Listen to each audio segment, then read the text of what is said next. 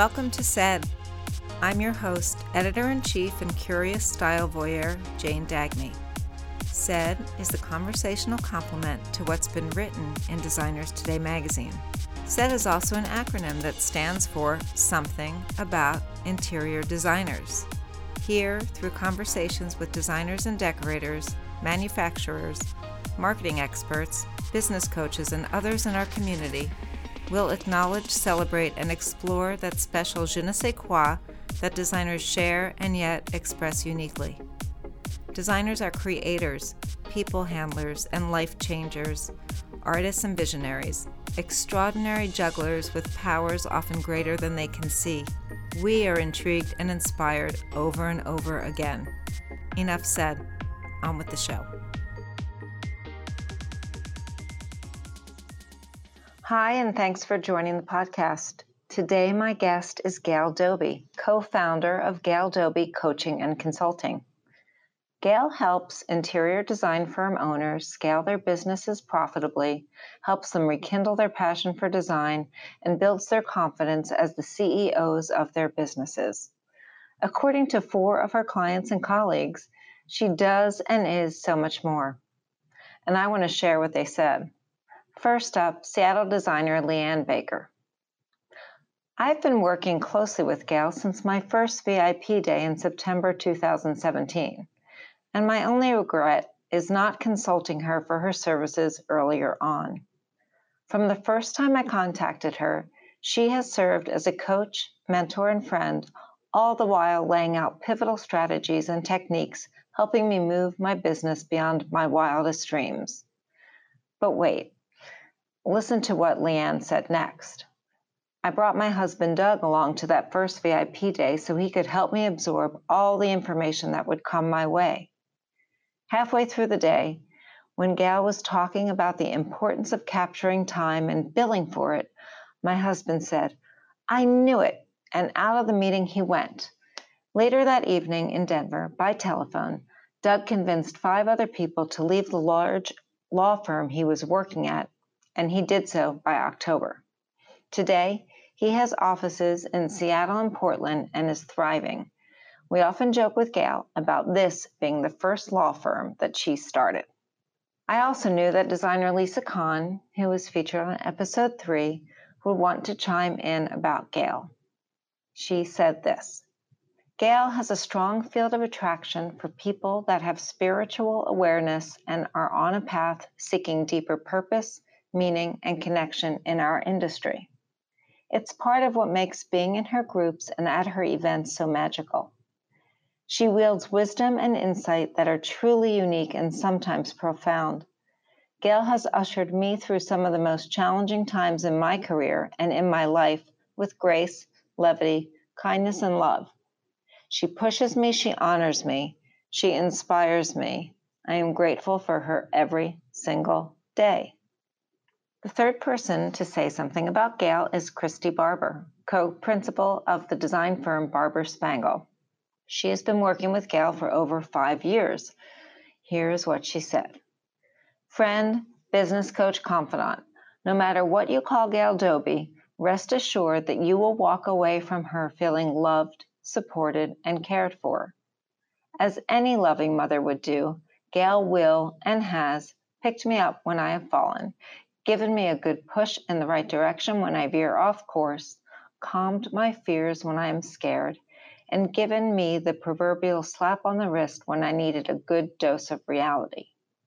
We hired her to get past the paralyzing fear the recession left us facing.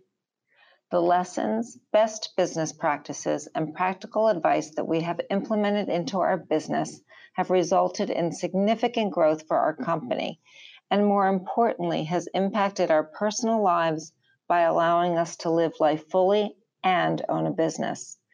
We are sincerely grateful to her for the magnitude of this gift. Dawn Brinson from the Media Matters also had something to say about Gail. The Media Matters has been working as Gail Doby Coaching and Consulting's marketing and brand strategist since 2015. Here's what Dawn said. If the cocktail recipe called for three fingers of intuition, two heaping pours of business acumen, a splash of therapist, all shaken with a twist of good humor, the drink would be called Gail Doby. For all of those thirsty for some Gail Doby wisdom and to find out what makes Gail tick, here we go. We hope you like the show. Jane. Hi, Gail. How are you? I'm doing well. How are you? I'm great. I am so glad that you could come on the podcast today. Well, I'm happy to do it. And is this telephone okay for you? Yeah, you sound great in my ear. Do I sound good in yours? Yes. Uh huh. All right, awesome. Um, first of all, I was just going to say, how did I miss you at High Point Market? I do not know. We were actually, we knew that you were in the room where Bria was on a panel. and mm-hmm. then we looked around in the back and you were gone. And I know it was crazy. It was a busy market. Well, that was, I think that was Nick's, Nick May's um, How to Get Press panel. Right. And I had an event at 11 and that was at 10. So I stayed for like 35 minutes and then I boogied. So, yeah. So, and, and, but I just, I don't know, for me, market is a little bit of a blur, and I wish it wasn't because it's one of my favorite holidays of the year. That's a great way of looking at it. We actually love it, and it is definitely a busy time for us. We pack our schedule as you do too, and it's uh, it's just its own animal. It's very hard to describe to people. They just have to go there. exactly. Exactly. Mm-hmm. Um, and I wanted to tell you, I just I want to sort of start our conversation with a little acknowledgement about you. Um, so Aww. you may feel your cheeks get a little warm. Um, and I always, sometimes like I stay up very late and I I'm thinking about somebody and I I wonder, can they do they know that I'm thinking about them? Like can they feel it? So I want to tell you about a time. It was the Tuesday, the last Tuesday of market, Tuesday evening and I had um, a small group to my house. I had Sean and Sandy Hughes from Steelyard, Catherine Lambeth from Steelyard, Nick May, David Santiago, um, a few others came uh, briefly, and um, your name popped up. And I don't exactly remember the context, but some people in the room were not like super familiar with you. And um, the amount of like gooey love and admiration that was said about you from from Sean and from Nick and from me was just incredible. Like I and I just I think that you are connected to such an incredible group of people that you know that I hope you feel that um, and give oh, yourself. I do. Okay, because you're you're like a bit of a guru here. I wouldn't go that far. I think no, mm, not at all. Mm, okay, well, I'll take a poll and we'll see. I'm I'm eager to prove you wrong for that. I okay, really well, I'll let you do that. okay, so I just wanted to let you know that um, if it was Tuesday, probably around 9 p.m., um, and if your ears were burning, there was a good reason why. So, well, thank you so much.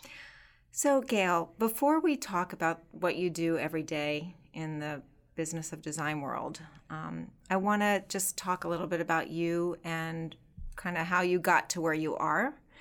So, um, can you tell us a little bit about where you grew up, what you were like as a kid, what your inclination was, just towards studying or your hobbies? What were you? What was little Gail like? Oh, that's a great question. Well, interestingly, I was born in Iowa, but we moved to Arkansas when I was seven. And that was something my father decided, and um, all of a sudden we were there. And it was a big culture switch for us to go from the North or the Midwest, actually, down to Arkansas. And we lived in a very unusual environment. That's all I can tell you. It's my father was a doctor at a tuberculosis sanatorium, which today mm. those aren't even in existence. And so we lived in this environment, which was almost like its own little community. They had a dairy farm, they had a butcher shop, they had a bakery, they had all of these different things that were so unusual. But what was really special about that is that I met my best friend there, and she and I are still friends, and we still talk um, usually about every week if we can. Did you go to school and, together? Well, we did up until well about two years, and then my parents divorced and we moved away. But we would always go there every summer, and then once a month we would see my friends. But it was just a very different environment to grow up on, essentially like a campus that's all for the tuberculosis sanatorium. So not your usual growing up for sure. And uh, I would have to say that what who Gail was was I was always the instigator of all sorts of ideas and and we would do all sorts of crazy things growing up. So I was always the one that came up with ideas for parties and things that we could all do. And uh, I, I love that part. A bit of and a creative leader, it sounds like. well, I think I just enjoyed the camaraderie with the friends, and we would enjoy getting together and doing different things. And um, it was just fun in the summers. Mm-hmm. And and um, what did you choose to study in college? Well, I have a degree in finance and banking, and that was because it was the most practical thing to do. I thought I was going to be an attorney, and I went through about 11 hours of political science classes and said, nope, not for me. Mm-hmm. So I decided to do something that was practical, and I took uh, my degree in finance and banking and it was really good. It was good to have that background, and I use it all the time now. I'm sure. I'm sure. Um, on your in your bio, it says that you worked at a Fortune 500 company and called on architects and interior designers. And I was just curious, what did you do? I was actually in the carpet division for Armstrong World Industries. And my job was to call on architects and designers and help them specify our products. And I also worked with our wholesalers. And so I would work with their sales team and work with them on marketing and sales with their clients as well. So, very good training to have the sales and marketing that early in my career. Definitely seeing seeing design from that point of view. Mm-hmm. And then you went to school and studied interior design? I did.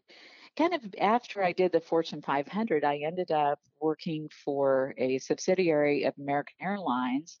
And they were at that time, this is way, way, way earlier than Expedia and some of those different companies, mm-hmm. but they were developing the software to do the uh, travel planning that we can do online now with companies like Expedia. Uh-huh. And so I was hired to come in and help put together a facility of that was for people that were doing the programming on the software.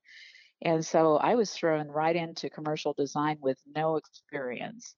And that was just something that I don't know, it just was easy for me to do. And then I had friends that would hire me also to do their eh, design work for them and it just happened. And so when I finished that assignment with American Airlines, I ended up moving briefly to San Francisco and then ended up with a job in Denver, got married, lived here, and I had another friend that brought me up to Cleveland to do our house there. Mm-hmm. And I came back from that trip and I told my husband, I said, oh, you know what? I think I need to get a degree in design. So that's what I did. Mm-hmm. And and how many years did it take you? Were you working at the time, um, balancing school and work? Well, actually, I started school full time, and it was a two-year program because I already have had a four-year degree. Sure. And so I decided to do the two-year program, and by the end of the second year, I was working full time in mm-hmm. design for myself. So it was just something that happened for me very quickly. Right and um, and you loved being a designer um, for a while, right? And then there were certain challenges. And uh, what what turned you from design? And I also want to know actually if you still take on a project or two, do you, and if you even have time for that. Um, but what? Well, the, yeah. that's that's a great question. And the answer is I don't take those by I don't really try to take uh, design jobs anymore. I really don't have time because this job is full time what I'm doing. But occasionally a friend will ask me to help them and I will. Yes. So mm-hmm. it still happens. And and when you're walking around market, I mean of course you've got your own responsibilities and places you have to go for for your speaking engagements and and everything but do you pine to see the new introductions do you does that still light you up I I love it, and I was I got a more of an opportunity at this market than I've ever gotten, and it was so much fun to walk into the different places like Jonathan Charles, Theodore Alexander, Vanguard, and just a few other small showrooms that I was able to walk through. I normally I don't have time to do that, but for whatever reason, we were able to go to events and I was able to see some of the lines this year. And it was really fun for me to get back and see that. And I was feeling a little bit of that, feeling sorry for myself that I wasn't getting to do more of it, but I just enjoy it. And um, I actually love what I do so much that I just I'm okay if I can just see a couple of showrooms. Right, right. Um, and at home, in your own home, I'm curious about what your own personal style of design is. Well, that's a great question too. Hmm. One of the things I found when I moved to Denver is it was a very, very traditional community, and uh, that's very that's almost 30 years ago.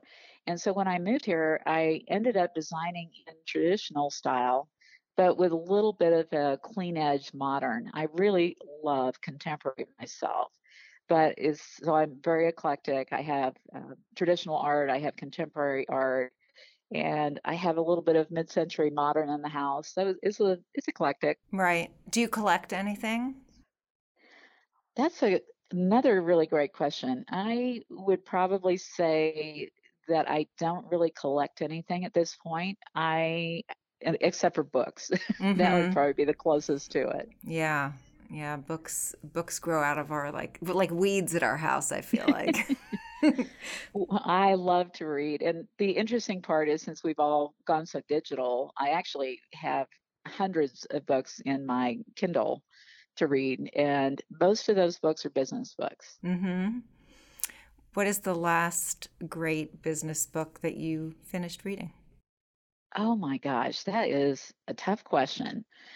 There are so many great business books, and since you caught me off guard on that one, Mm-hmm. I it, give me a second, Of and I will walk to a place where I can look at my stack because I know there is one. It's by Keith Cunningham. So uh, give me two seconds, and Oh, I'll walk to totally. it and find it. Yeah, sometimes I can't remember what I had for dinner the night before, or you know, the last great book. I mean, I, I try and read. I'm reading um, a fiction book right now, which is sort of my escape. I'm reading Elizabeth Gilbert's book, City of Girls, I think it's called, and Mm. um, you know, I read like two or three pages a night, and then I conk out very slow. I can imagine. You have a busy schedule. So the book is called The Road Less Stupid by Keith Cunningham. It's phenomenal. And he's really funny. He's from Texas. So if you like audiobooks, hmm that's a great way to listen because he's the one that narrates it. The Road Less And Stupid. I love the title. it's fabulous. And another great one is called How to Be a Great Boss. And that's by, uh, let's see here, I believe that's Gino Wickman. Okay. Well, I'm gonna, um, you know, I sit here and I, I have a sort of outline of some questions, but because you said the road less stupid, I'm gonna jump a little bit ahead and talk about smart because I went to your um, your website the other day, and one of the big messages there was um, about working smarter and not harder. And I've grown up being praised for working hard. and so I thought that's the key. I work hard. And then I went to see your website, Gail, and I'm like, work smarter. What's the difference? So, what is the difference? Well, I think working smarter is the way that we should work. And I still work on that. And I think some of the keys to it are to be very focused. You have to have clarity about what you're trying to do, what you're trying to build. And you don't necessarily have to have everything perfectly thought out, but you do have to have a vision so that you can figure out where you're going. And then the focus comes to help you stay on track. And I happen to be really good at time management. And I think partly that's because of necessity. hmm The amount of work that I have to do with my job is fairly demanding. So I use time blocking, and that's a really great way for me to manage my time. And I look at what I'm doing uh, probably twice a year. I just did this last week. And I sat down and made a list of all the categories of work that I do. Mm-hmm. And I did an estimate of how much time I spend on each of those activities. And then I highlighted the ones that really shouldn't be on my plate anymore. And I do this at least a couple of times a year so that I can start delegating to others or outsourcing that or just making better decisions about my time. So for me, that's working smart. It's starting to look at what are my plans and vision and how am I going to get there? And are the activities I'm doing every day getting me closer to my goal? So to me, that's working smart. So um, be- because we haven't like formally, I haven't formally said, well, yeah, what do you do every day? Um, I want to combine that question so that people that may not know you will know what you do every day with this exercise that you did um, listing the categories of work. So, what does your work entail? It's a very unusual combination of things. So, for example, on a Monday, I might have three to four coaching calls for groups. And we have mastermind groups. So, those typically happen on Mondays. On Tuesdays in the morning, those are team times. So, I have what is called a level 10 meeting on Tuesday morning. That's 90 minutes with my leadership team. And then after that, I have a meeting with my marketing team, sales team, operations team, finance team. So those will happen every Tuesday. And then from there, the afternoons for Tuesday and Wednesday are all for coaching. So I work with several coaching clients around the country, and we'll have our coaching sessions then. And then typically a Thursday and a Friday, we'll be doing VIP intensives or VIP experiences where we have a handful of companies come into Denver and we do our essentially like an overhaul of the business. Mm-hmm. And that's the typical week. And that's when I'm not traveling or speaking and things like that. Wow. I mean, no wonder why it wasn't, I wouldn't call it difficult to, to find time to podcast, but my goodness, um, your week is full and it's full of, of blocks. Um, it is. Yeah. And do you have a calendar that you look at visually or do you keep it in your phone? Where do you look at your days? Well, both places. Uh, I am usually using my laptop, so I'm using my Google Calendar all the time. Mm-hmm. And our mm-hmm. entire team has the Google Calendar access, and I see their schedule, they see mine. And I have someone that schedules for me. That's another way to work smart is to have somebody else do your scheduling. Yes. And she is phenomenal at doing all my travel scheduling and my coaching scheduling. And that's a pretty major job. So is that is um, that Hazel? It is Hazel. Yeah. Everybody needs a Hazel, I think. Everybody needs a Hazel, and you can't have my Hazel. No. you need one.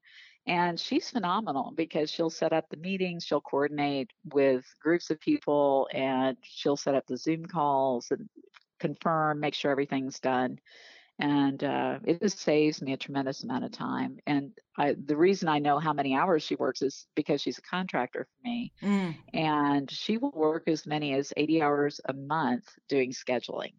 Wow. Yeah. Well, she's she's on it because you know she has great communication with me, and I'm just one of those people. Um, so, in the world of business coaching and consultancy, what is your niche, Gal? funny that you should ask that because I've had several people that have talked to me about uh, what I do. And I try to ask my clients to describe it because it's hard to describe to others what I do. But I think the bottom line is that most people think of me as a financial coach. Mm-hmm. And that's probably the closest thing that I would say that is very unique about what I do because of the financial background, I'll sit down with people and figure out exactly where they are making mistakes, where they're leaving money on the table, how they can make more money, how they can have more net profit in their business. And I help them put together three year budgets when I'm working with them on a VIP day. Mm-hmm. So we're very heavily involved in helping them look at that and look at their productivity of their company. Just a lot of things that we do are very financially driven. But I still think we're very holistic. We look at the whole business. We look at what someone's vision is, why they're doing it, what their culture is, what their values are, and how can we connect all of those things so that they have a, a business that's very fulfilling. And to me, it's you can't do the financial without thinking about all the rest of it too. Right. Well, the financial lets you sleep at night, you know, and um, exactly, and and paves the way for I think uh, freedom of ideas and creativity and all that. So, yeah, and and so many designers um, and other people too, creatives. That's kind of the last frontier that mm-hmm. that they're comfortable with. Um, so yeah, when you were when you had your own firm, were was your firm in um, was it in tip top shape? I mean, you know, was it all buttoned up and and sort of the way that you would um, see your clients' firms looking? That's a that's also a great question, and we were buttoned up in a lot of different ways. Mm-hmm. We I always looked at things financially, and I was looking at productivity, and I was working on systems and processes because that's essential to running effectively. And I would tell you that when I had my firm, I had there were eight of us, and I was probably the worst possible manager in my design business. I think I was a little bit of a micromanager, and I would say I was not great at it, mm-hmm. but I mm-hmm. sure learned my lessons as a result of it. So I wouldn't say I was buttoned up, but I would say I learned a lot through the process. And today I've I have employees that have been with me for years, like Aaron, who's my co-founder, has been with me 14 and a half years. I've had Pat for 10 years Sean for eight years. So today I've learned my lessons, is what I am saying. And you don't have to be buttoned up, but you have to be willing to learn. Sure. And even, you know, even business coaches are are learning all the time, right? Because the industry is changing all the time and you have to stay flexible. And it's constantly changing. Yeah. Do you um since you've been coaching, how many years have you had your consultancy? We are coming up on 12 years in March. So a long time. Congratulations. Thank you. On 12. Um, so there's been a lot of change in the industry. And um, if you, like, I was thinking about the design community and how amazing it is and then how challenging it is. And um, what would you say is like the big sun, you know, the big positivity um, that's kind of lighting up our industry now and, and what would be one or two of the biggest challenges that we're facing as an industry? Also, very interesting questions. Well, the big sun, I think, is that I think this is really important for me is I love the fact that our industry is mostly women mm-hmm. and that women are learning how to be great business people. And that is exciting to me because when I started in the industry, I saw a lot of people that were out there doing it more as a hobby and not really running it as a business. And so today I think that's a big bright star. And I think the fact that the markets are starting to support education mm-hmm. and that more people are interested in finding out how to run a business better, that's all a big bright star because that means our industry can be sustainable. Right on the flip side of this, as far as the areas where there are challenges or problems, I think that there are some commonalities. For most of the people I uh, speak with, they're stuck in some way. They're having some problems. They don't know how to scale. They want to scale. They want to grow. They want to earn more money. They're having difficulty with sometimes they run into cash flow issues, which is fairly common. And I think a lot of it is you have to look at what's the underlying reason they're having issues with their business. And for some people, it's that they don't really know what numbers drive their business. And so the more we can teach people how to understand their numbers and how important they are and how to drive those numbers, that's going to make them a lot more successful. Um, And that mm-hmm. kind of leads to one of the other challenges that I see for designers is they're looking for more clients. Yep. In, in most cases, they're at a, a spot where they go through dry spells. And then all of a sudden they'll be swamped and then they gr- go through another dry spell. And what I tell people, and this is a golden nugget to share, is that you should be marketing the most when you're the busiest because that's when you need to be filling the pipeline for the future. Yeah. And what I uh, see happening most often is that designers get so busy that they put the marketing on hold, they do nothing, and then they all of a sudden are stuck with no business. And then they're Down, freaking yeah. out about it. You know, that reminds me when, I mean, it kind of goes for anybody looking for more work or a job. I mean, you know, there's a difference when you are employed. Say you're employed, and but you're still sort of your your eyes and ears are open because you want to move up the ladder. It's so much easier to get interviews i believe when you're employed because you know you're doing good work you're productive you feel like you're you know moving and shaking. The moment you say you're let go the, the like you know your ego is totally deflated. It's so hard to kind of drum it up. I always think like you said marketing when you're in the projects you know when you're when you're doing those projects. I just think there's momentum and there's a your ego is feeling better, which helps attract, you know, the kind of clients that you might want. There's no question that that's true. And you can't really get yourself up unless you have some positive things ahead of you. So to me it's all about managing your time when you're during your busiest times. Mm-hmm. and never to forget that your number one job as an owner of the business is to be the rainmaker. You have to bring in the business. Right. And so if you can do that one thing then you can any other problem can be solved. So i'd say that's probably the biggest problem i see most often for people. Mm-hmm. and then another problem that i see often is that people get busy and they forget that it's very hard for other people to help them unless they have systems and processes. So that's an area where I think a lot of designers struggle. And they'll try to do work themselves and they'll say, it's just faster for me to do it. Right. Well, that's not how you can grow. And if you want to grow, make more money, and have more of a life, you really need a team. And so, in order to have a successful team, you need to have systems and processes. So that would probably be the second biggest problem I see for, for most designers. Yes, and and and an editor that I know who shall remain nameless. Um, so uh, systems and processes, it is a challenge. So speaking about um, having these systems and processes and a team, I know that you uh, moderated a panel with some of your boardroom members at High Point, mm-hmm. and it was called Lift Up and Lead.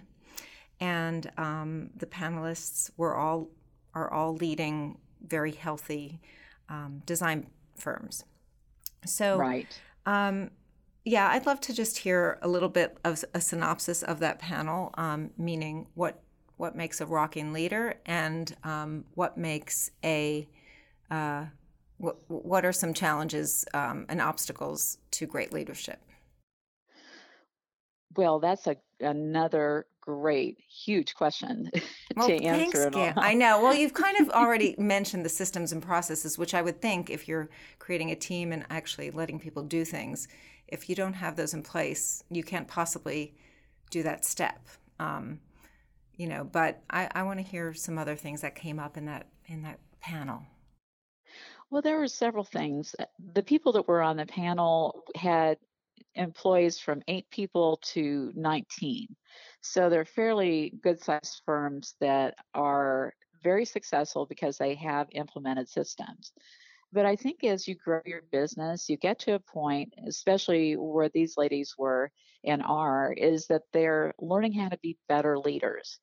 And in order to be a better leader, you have to build your team below you and they have to be able to lead on your behalf. They need to be a good representation of your company, and they need to really care about the team and the culture as much as you do. So I think that's the key as you start getting into the size of company with the number of employees that these women have And they have done an excellent job of teaching their team how to do what they do well. Mm-hmm. The other part is letting go. You have to let go. And if you can't let go, you can't grow your business. And you're going to be stuck doing things you don't like to do. So I think that these women have done a phenomenal job of identifying what they need to take off of their plate and give to other people. Just like what I talked about earlier, which is that I need to look at my list occasionally and say, what needs to be done by someone else? Right. Because there comes a point that in order for your business to grow, you have to let go of more of the doing and do more of the managing.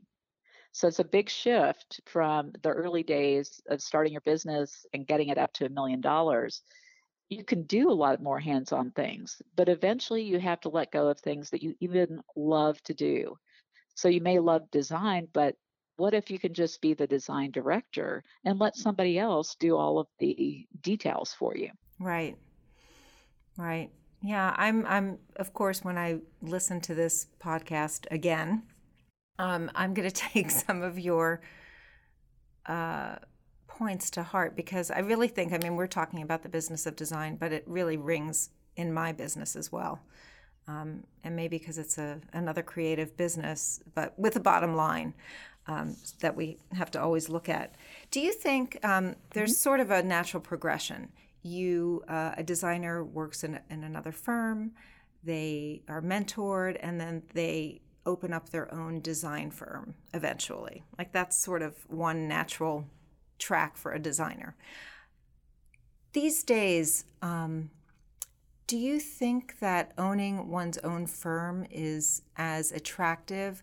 Do you see amongst the people that you know more collaborative firms being introduced? Because I see a little bit of the desire to partner up.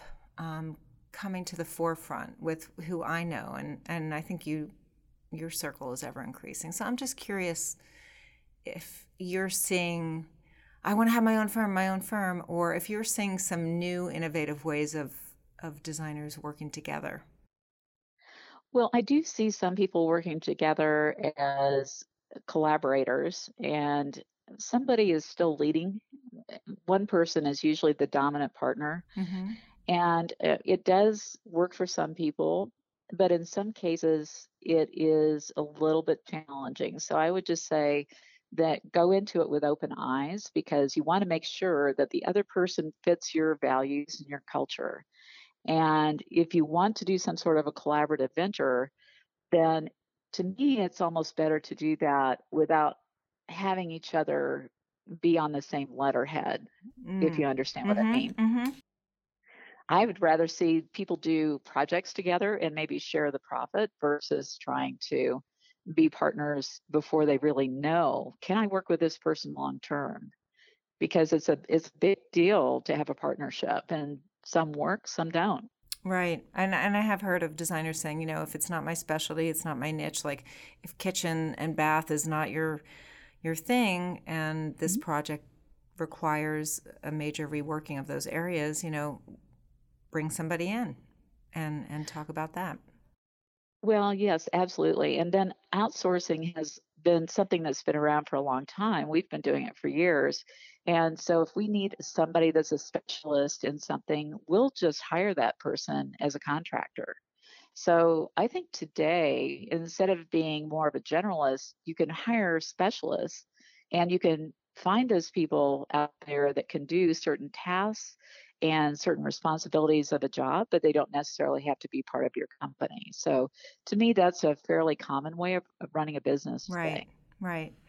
Um, I feel that there is a lot of support for designers um, more than ever. Uh, the there's so many different types of coaches and consultants.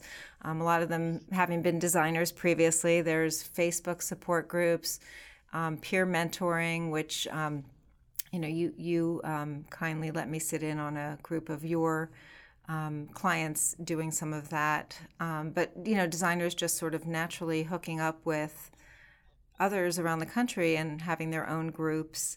And um, why do you think we're such a support hungry group? Um, like sometimes I'm like, well, is anybody working? Because I feel like we're all lifting each other up and and doing all that. What?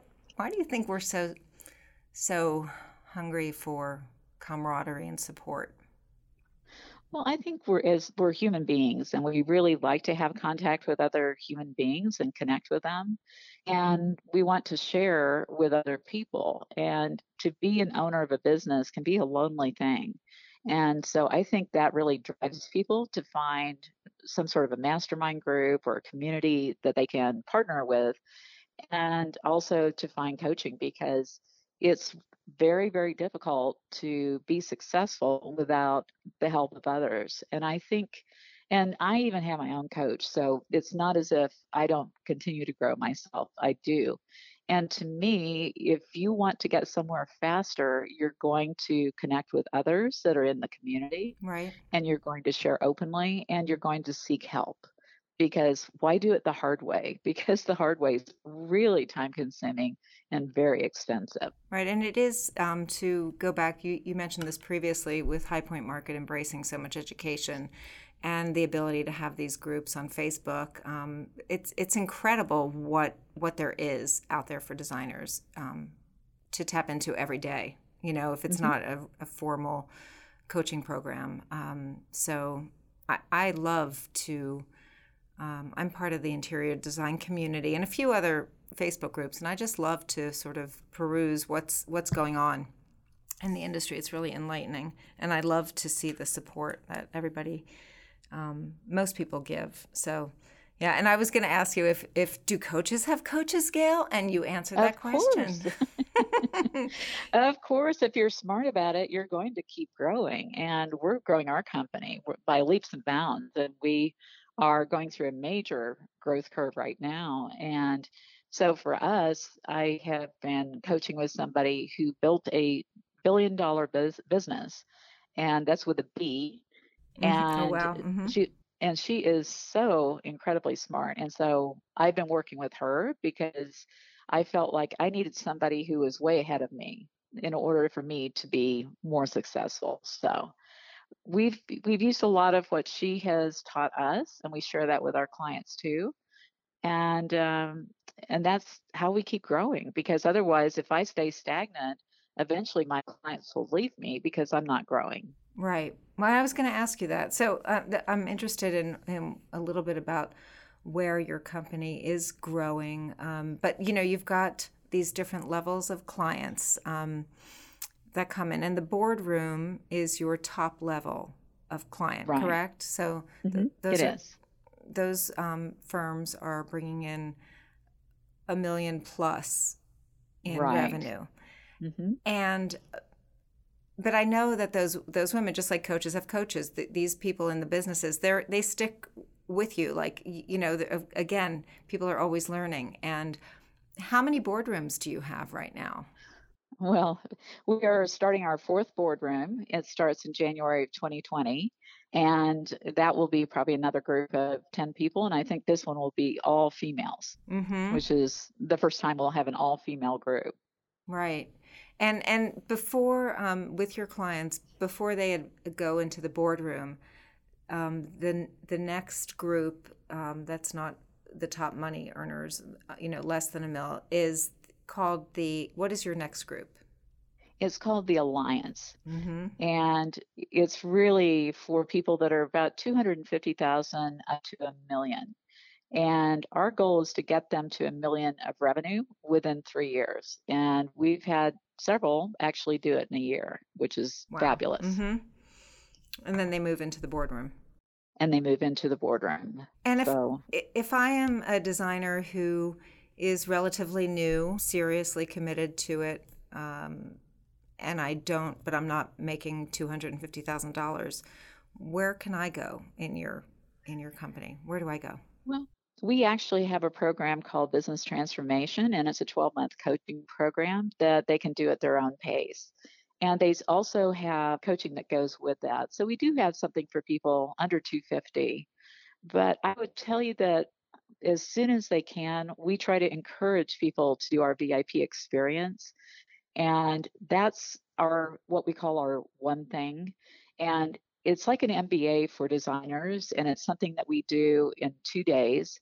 And we we bring in a group of designers that are eh, they can be whatever level, but we're going to teach them the same basic principles. And so when they walk out in two days, they're going to have a 90 day plan, they're going to have a three year budget, they're going to know exactly what they need to do to change their businesses. And we've watched people double, triple, quadruple their businesses in a year.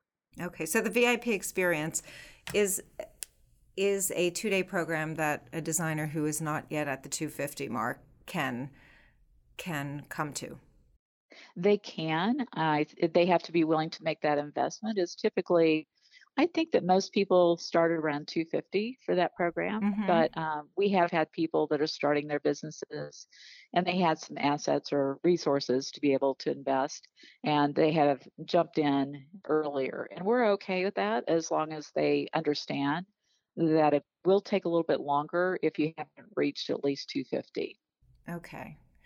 Um, now, you have helped so many people um, and continue every day.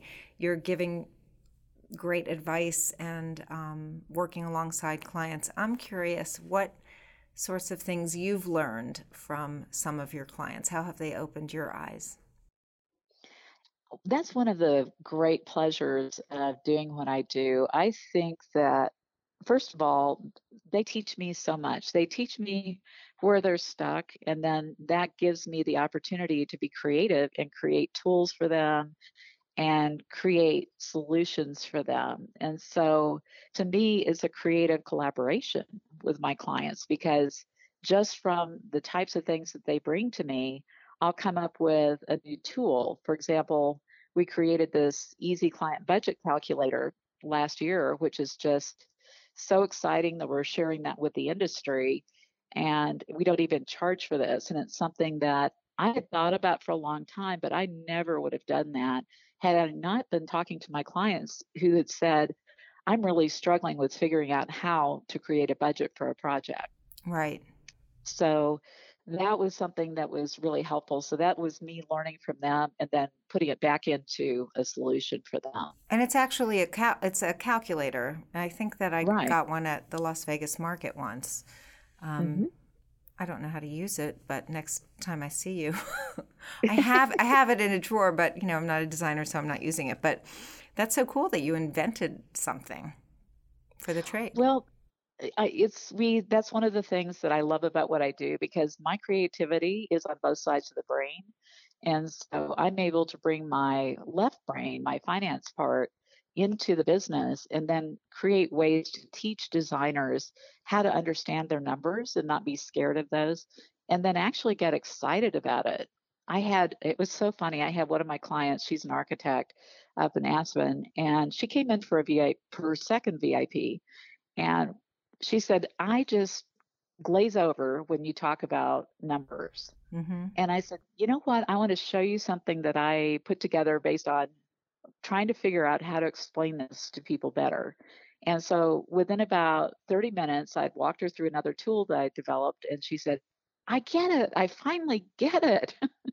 Yeah. and that was so exciting to have her finally get that light bulb moment eh, when she could understand what she was needing to to really be able to do with their business. Yeah, I'm, I'm assuming that watching people have breakthroughs is incredibly satisfying. It's so much fun. That's one of the big payoffs for me. Yeah. Yeah. Um, so, what's next for you? What's coming up? How do you end your oh, year? with a bang. with a bang. Tell us about the yes, bang. A bang. Oh gosh, we have so many exciting things. We are partnering with international market centers, and we'll be doing our Genius Exchange event next year at Las Vegas Market in July. Mm-hmm. And we're also partnering with Meredith, who has, is the publisher of Traditional Home. And so we're working with them and uh, helping them with their Southern Living, Coastal Living Designers Network. And that's going to bring quite a few brand opportunities to our clients as well. So those are a couple of big things we're working on, and we will be launching our podcast in 2020 as well. Oh, yay! That's exciting. That's so. Oh gosh, I'll have to another podcast in my library. I listened to you um, this morning on my way to work. I searched your name in my library, and I found a podcast that you do with Nick from 2017, and it was just you know it was oh, kind of put me in the headspace of um, you know, just prepping for this, for this with um, little conversation with you. So, and I know that as far as designers today, you're going to be um, contributing some some articles to us, and it makes me really happy because you were, I think, you've been contributing since the beginning of our magazine, since 2014. Mm-hmm. Um, you were sort of was the you were the original business um, contributor here. So I'm excited to continue that with you. And um, yeah. Well, I'm excited to continue that with you. It's it's been a lot of fun working with you, and I think that you do a beautiful job of creating some great editorial copy for our industry, and you bring a lot of interesting topics to our readers. Oh, thanks. I mean, it's uh, it's fun. I feel like we have uh, just licensed to be hugely curious and creative at the magazine and um, so yeah we're, we're gearing up for a really good 2022 as 2022 it sounds like i'm, I'm thinking three years ahead but um, 2020 so well this has been fabulous um, it's so nice to connect with you and i know that i guess we'll be seeing each other in what's your first trade show of the new year that you'll be going to well, actually, I'm going to the Arts Awards in Dallas. So that'll be, I believe that's on the 10th of January. Yes. And then we'll follow that up by uh, Las Vegas Market in January. So that'll be our first big event. Okay, well, I'll see you at the Arts Awards. And fabulous. I'll see you in Vegas as usual. And hopefully we can steal some time together. Yeah. That sounds great. Well, I look forward to it. And uh, as always, I appreciate our conversations and I appreciate what you do for the industry too. Thank you, Gail. Thank you so much. Have a great rest of your day. You as well. Talk okay. to you soon. Bye. Bye. Thanks so much for listening to SAID. Be sure to visit designerstoday.com for more style, substance, and soul, and also to subscribe to our magazine. Till next time, I'm Jane Dagmi, editor in chief of Designers Today.